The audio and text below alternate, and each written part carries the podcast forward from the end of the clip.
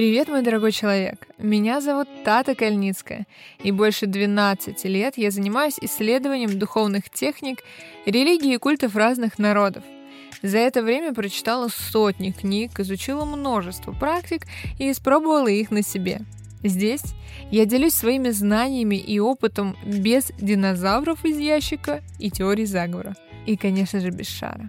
Немного продолжений прошлого выпуска «Бинго и овации». Я поступила в МГУ на бюджет на религоведа, а значит, мои выпуски станут еще чуть более душными. Слушаем мой подкаст. Мы будем говорить фактами о том, что привыкли чувствовать и во что искренне верим.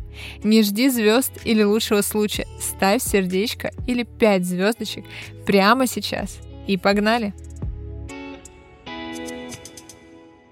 Повяжи нити на запястье. Так, не переключаемся, я не буду петь весь выпуск. И будет тебе счастье, счастье, счастье. Мы говорим сегодня про красную нить, и больше такого позора, как мое пение, не произойдет. Вообще, с некоторых пор красная нить на запястье стала самым распространенным аксессуаром. Ее носят Мадонна, Бритни Спирс, и Деми Мур. Для одних это сувенир из путешествия, для других оберег, а для третьих это все бесы в тебе вселились, это все ваши интернеты виноваты. Вообще в этом выпуске мы с вами разберемся, почему люди носят красную нить и что же она вообще значит. Большинство связывает красную нить с иудейской традицией, но на самом деле она известна даже у африканских племен, индейцев Америки и папуасов Гвинеи.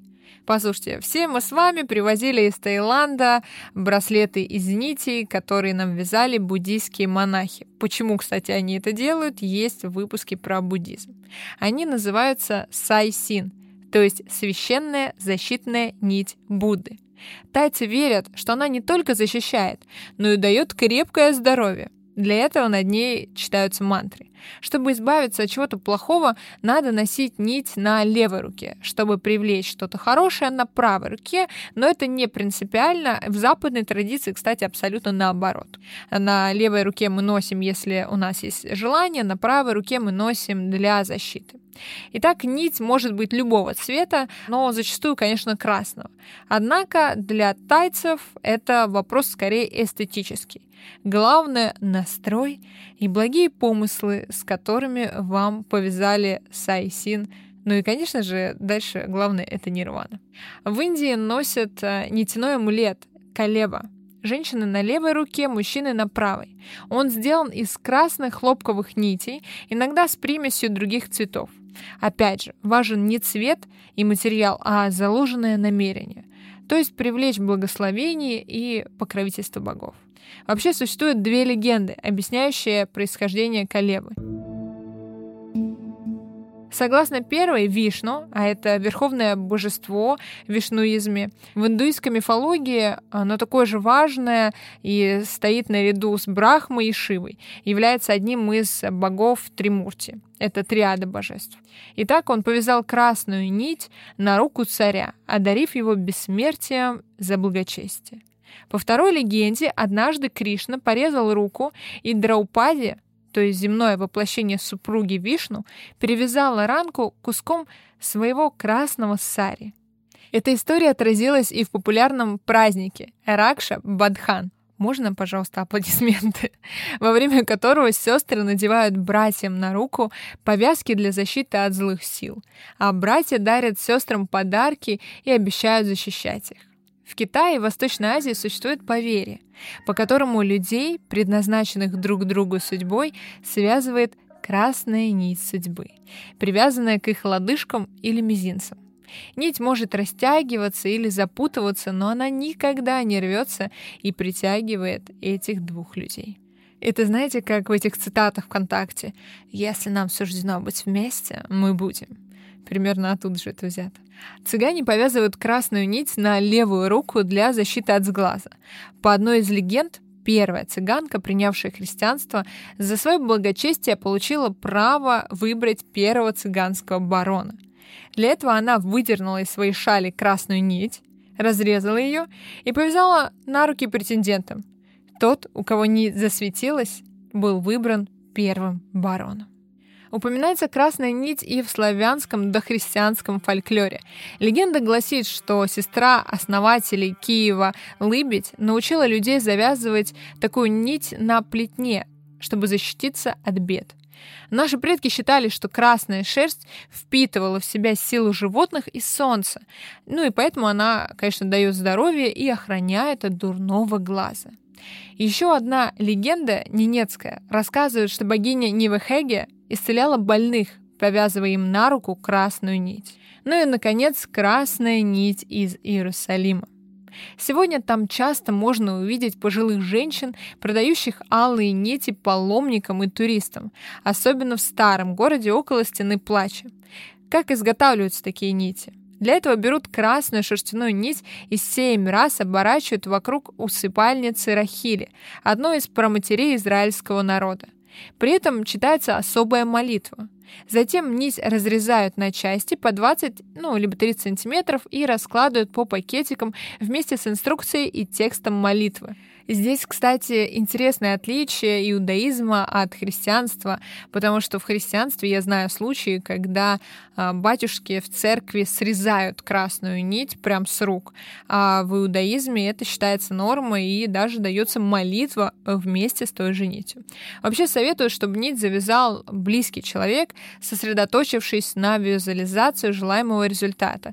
Ну а в конце надо прочитать молитву, приложенную к нити.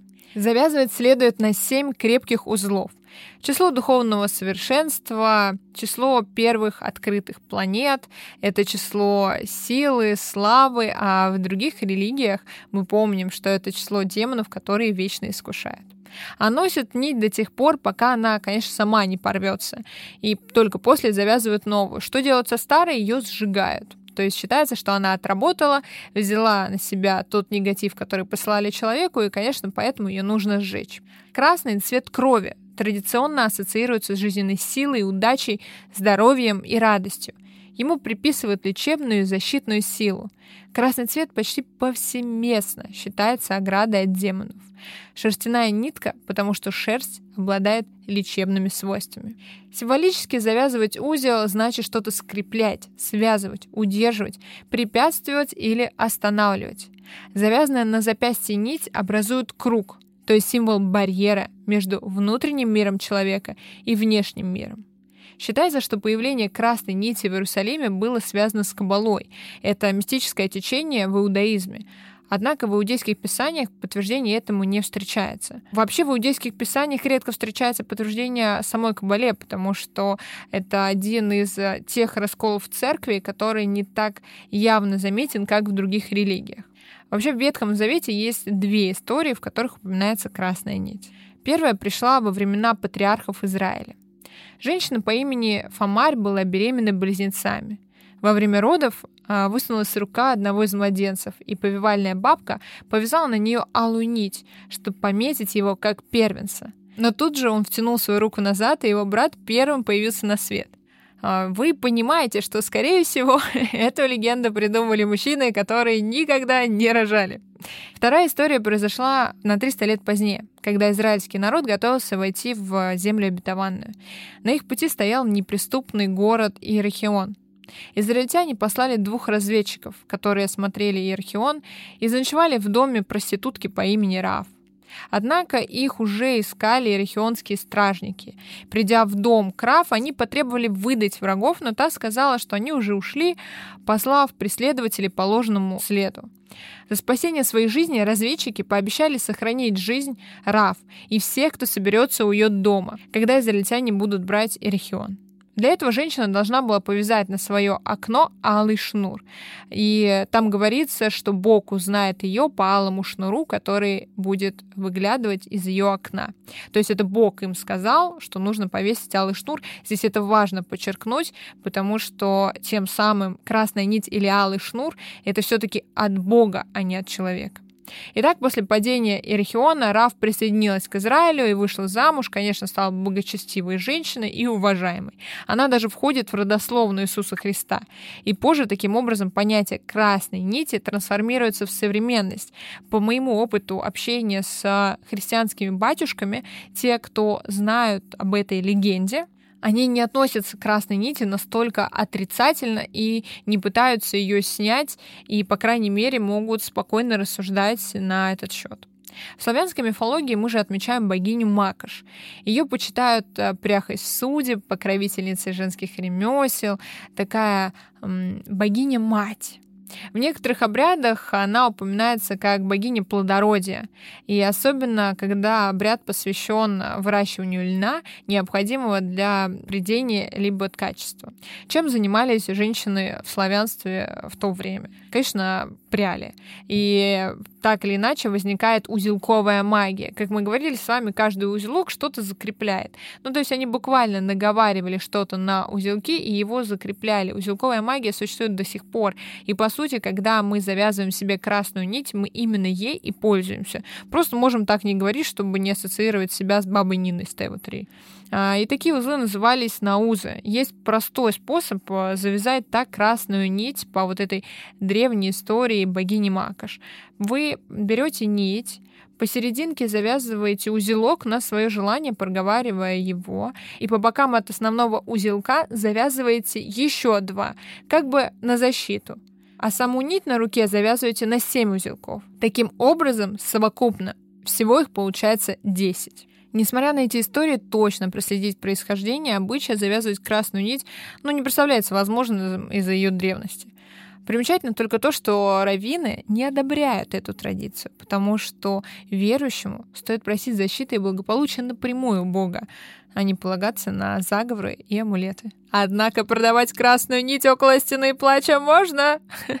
Обожаю, обожаю раввинов, э, иудаизм.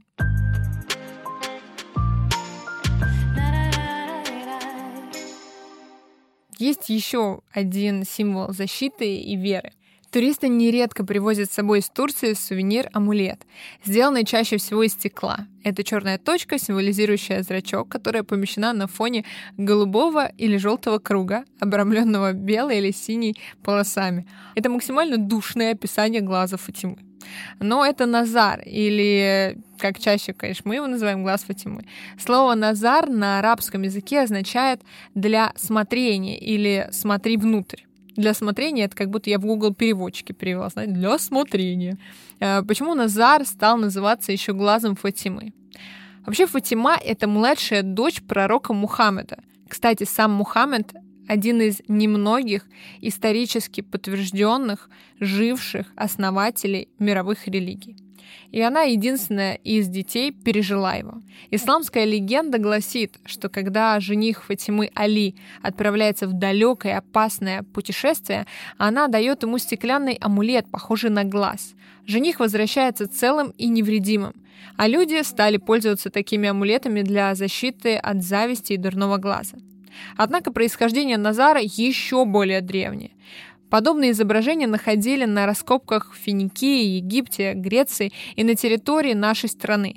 Самые ранние находки датируются 15-14 веками до нашей эры. В Древнем Египте символом Осириса был глаз, который, как считалось, обладал защитной и целительной силой. Защитным амулетом был и Уаджет, соколиный глаз бога Гора, символизирующий божественный миропорядок, царскую власть и плодородие. Вообще обожаю. Любой талисман всегда символизирует царскую власть, плодородие, здоровье, богатство, любовь. Вообще изображение глаза разных форм и цветов было у многих народов мира и является знаком магических сил и возможности видеть скрытое. Особенно часто археологи находят глазастые бусины. Дело в том, что бусы, по всей видимости, изначально были и украшением, и магической защитой. В первую очередь от глаза. И сейчас, конечно же, немного хвостовства, но такую бусину мне подарили на день рождения. И выглядит она немного устрашающе магической. Вот так. А в русской повести временных лет за 1114 год летописец упоминает, что на Ладоге находят глазки стеклянные и маленькие и крупные, проверченные. Также славяне начали использовать этот орнамент как орнамент засеянного поля для защиты и, конечно, чего? Правильно, приумножения благосостояния. Что касается цветов Назара, то у тюрков голубой и синий связаны с культом неба, а цветом от дурного глаза был именно голубой. Несмотря на то, что в исламе ношение амулетов считается идолопоклонничеством, Назар сегодня можно наиболее часто увидеть в странах Ближнего Востока, но и не только, конечно. А, любопытно, что в Греции его называют турецким глазом, а в Турции греческим глазом. Типа, если что, это, конечно, не наше. Вообще вера в сглаз — распространенное проявление магического мышления, то есть убеждение, что на реальность можно повлиять символическими действиями или даже мыслями. А говоря проще, если на тебя какая-то неприятная человеческая особь посмотрела, и вот у тебя, конечно, плохое в жизни случилось не потому, что ты что-то не сделал, а потому что посмотрели на тебя неправильно. Возможно, это связано также с тем, что в животном мире прямой взгляд — это сигнал к нападению или к выражению серьезной угрозы. Но если вы уверены в себе и у вас все хорошо, на вас могут смотреть миллионы. Когда меня зачастую спрашивают, может быть, на мне с глаз, я говорю, Господь, Господь, бедный Брэд Питт и Анджелина Джоли, они, наверное, пересглаженные там все ходят, а то они на них миллионы смотрят, а на нас. В общем, выдыхаем и больше занимаемся собой. В отличие от большинства амулетов, Назар носит открыто, чтобы его было видно. Его вставляют в браслеты и бусы, носят как кулон или брелок. Это чтобы, если кто-то посмотрит на вас и захотел сглазить, не сглаживали, потому что на вас глаз висит. Э, вешают его на видное место дома, привязывают к детской коляске, ну и, конечно, к машине, потому что машину что? Нужно либо осветить, либо оберечь от сглаза. Ну а Назар на красной нити считается, что ограждает от намеренной порчи. Я э, хочу вам сказать сразу, не смеюсь над этим. Все это понятно, все мы защищаемся. И главное, что для нас это красиво, мы в это верим, и что мы понимаем, откуда идет этот символизм. Если мы понимаем, откуда он идет, и с ним согласны, все супер, все работает. Главное понимать головой и сердцем.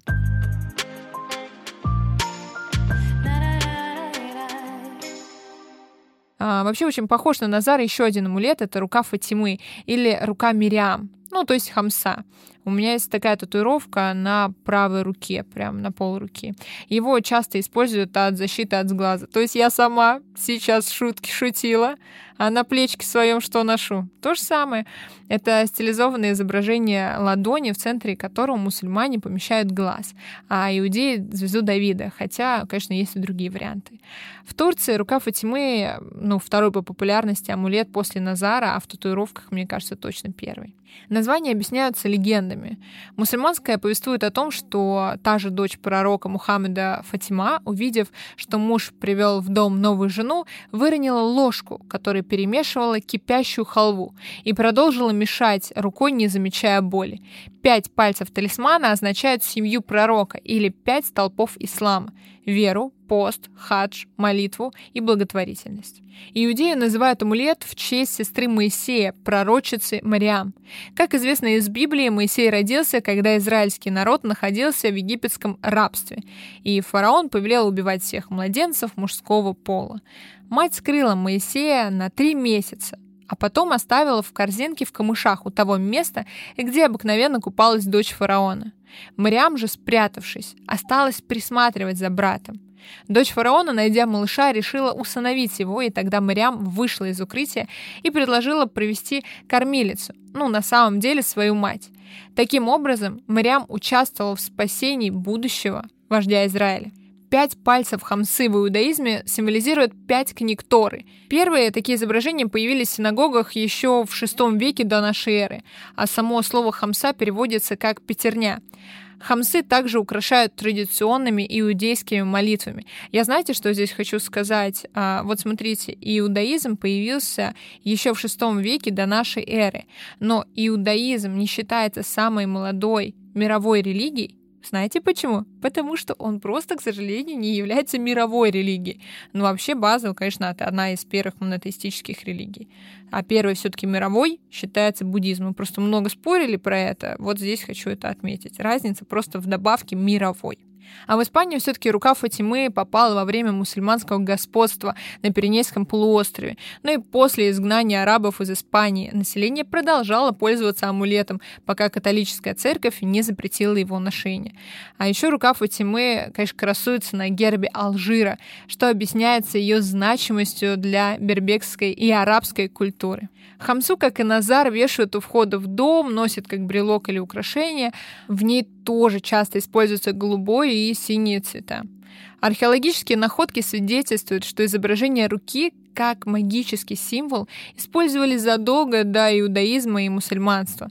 В Месопотамии это была рука богини Иштар, женский амулет любви и деторождения. В Карфагене это рука богини-девственницы Танит. А в Египте это ладонь с прижатыми к ней мизинцем и безымянным пальцем. Указательные и средние означали Исиду и Осириса, а большой — их сына Гора — чтобы Назара и Хамса работали, их советуют помещать под проточную воду, закапывать на время в соли или землю, держать над свечой и просить амулет о защите. А помните, когда мы покупаем себе, не знаю, любое украшение, наши родители говорят, сначала подержи под проточной водой, потом засыпь солью и только после этого носи. И это как бы не родители говорят, видите, опять тысяч лет до нашей эры.